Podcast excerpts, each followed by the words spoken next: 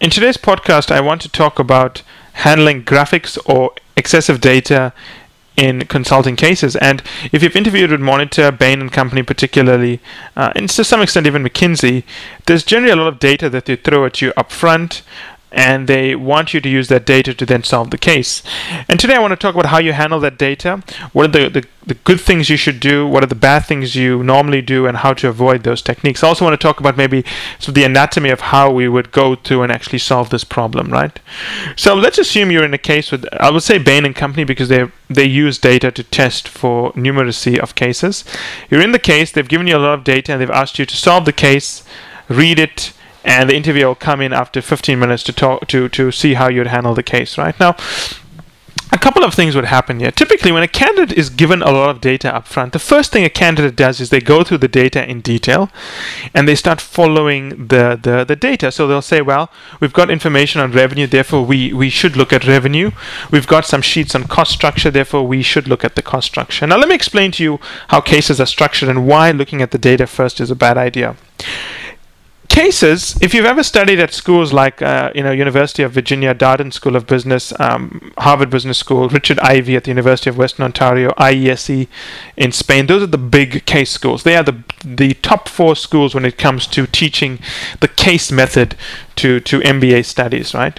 And if you've been in any of those sessions, uh, I've taught a few of them you will know that the material that is produced for the case has a lot of exhibits, data slides, right? The data slides are not always useful. So a lot of candidates, when they're given their sheets in an MBA program, and I'll, and I'll draw the link to the um, case itself for consulting interviews in a minute, when they're given these um, cases to read as part of the MBA preparation for discussion the next day, some candidates excessively go through every data sheet. And what you will learn very quickly, and you'll learn that in your first day, is that not all the data sheets at the back of the case are useful to the case. Sometimes they're included there just for interest, but they won't help you solve the case. That's the first point. The second one is that not all of the data you need to solve the case can be found in the data sheets. Right? So there's either misleading information or information you don't that you really need is not there. And what you find is that if you simply start off preparing for the case discussion the next day in class by owning it on the data sheets, you'll be misled right? What you need to do is you need to read your case, decide what kind of framework you need to analyze your case, right? Once you have your framework, you then look at the data sheets and see is there anything interesting in the data sheets that could enhance your framework? Make a slight change to your framework. Then say, okay, what do I need in my framework to complete analyzing the case? That can be f- so what do i need in the from the to complete analyzing the case and the framework will tell you what you need? Then you go to your data sheets and say that okay this information the, the framework says i need this information and i can find it in the data sheet that is the way you analyze cases for an mba program which most people don't know how to do. Cases for case interviews are no different.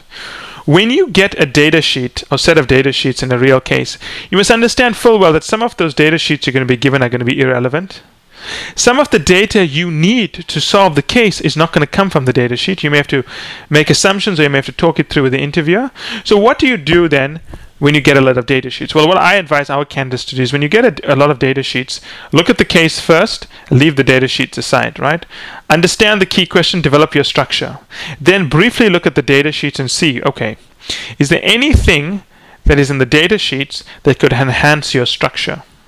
Change your structure then go back to the structure and say, okay, what do I need? What does the structure say I need to complete the case? Look at the data sheets. Is there anything there that you need from the data sheets that can help you solve the case? Anything that is interesting in the data sheets that the structure says you do not need, you need to ignore, right?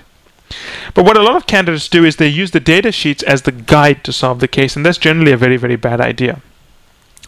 So that's the one thing you need to do. That's how you need to use data sheets in cases. Another very important technique and a very, very impressive technique for the interview is that let's assume you're given six data sheets out of 10.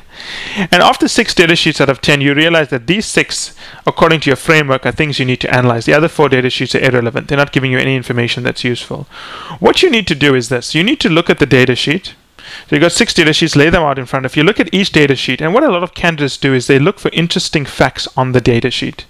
So let's assume you have a data sheet that's showing uh, sales growth over a number of decades, right? Sales growth over four decades 60s, 70s, 80s, 90s. A lot of candidates would try to find tidbits of information in there and they'll try to say, okay, what does this tidbit of information telling me? Like some person may read five important facts off the sheet, another person may read three important facts off this one sheet. That's actually the wrong way to read a data sheet.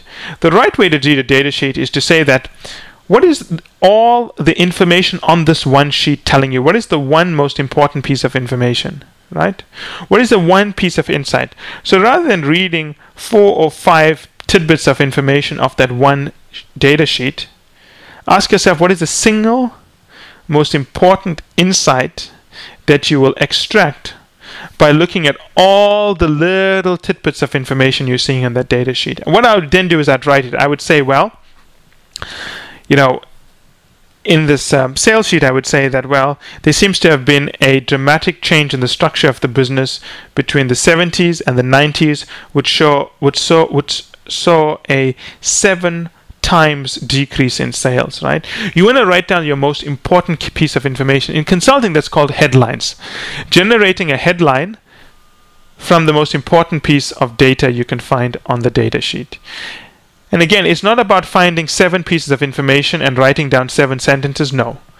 If you find seven pieces of information, tell you ask yourself, what do these seven pieces of information of the one data sheet tell you? What is the most important thing it is telling you? And write down the one most important thing. Now, if you've got six data sheets, and you write down six most important headlines, the most important pieces of information, you're basically going to have six sentences. Then you can rearrange these sentences to generate what is known as a storyboarding consulting, and that's what you should do. And that's what I do with cases when I get cases, right? If I'm getting six sheets of, of um, if I'm getting 10 sheets of data or 10 slides, I look at what is the most important slides that I need, and my framework will tell me what slides I need. I'll then take those six slides and I'd say, what is the most important thing this slide is telling me, and I'll write down the headline. What is the most important thing the next slide is telling me, and I'll write down the headline. Eventually, I've got a storyboard.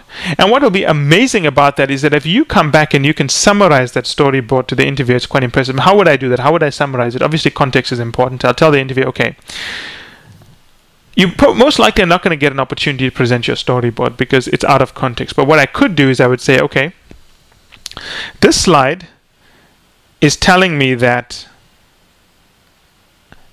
sales is slowing down. So my hypothesis is as follows. The next slide is telling me that sales is slowing down because our largest business unit saw a drop in uh, new product development. I'll come up with an hypothesis there.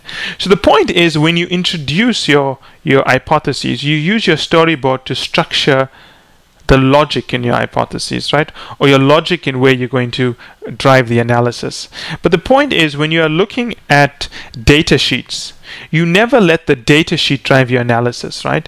An analogy for that is let me give you an analogy for that. It's people who, when you ask them to do a piece of analysis, they go onto Google, they will analyze everything they can find on the topic that they could find on Google. They will then say, okay, I found a nice analysis on costs in this industry. So, so the bulk of my report is going to be about costs in the industry. Now, the problem with that approach is that you follow the data in Google, but you never considered the question and the, that you were asked to analyze and the structure you need to analyze that question. If you follow what Google is producing, you don't know if it's useful to your structure and useful to the case you're trying to solve. But if you start with your with the key question, you break down your structure, then you say, okay, my structure says that I don't need to analyze the cost in this industry, but I need to analyze the throughput. Then you should Google stuff on throughput because you know that is answering things related to your structure, which ultimately answer the key question. But what you should never do is follow the data. Never follow the data. I always advise our candidates to put the data aside to then look at the key question, delineate their structure, then glance at the data, enhance their uh, structure, and then the structure will tell you what you need, and you use the information that the, that the structure tells you to, you need to search in the data to see if you can find any of that information. No matter how interesting something looks in the data sheets, if the structure says you don't need it, you ignore it. That is a very important rule. So you don't let data drive the case. You let the structure drive what you need in the data. That's a very important insight. As always, I'll be happy to post any uh, comments or queries and respond to any queries. So thank you for listening.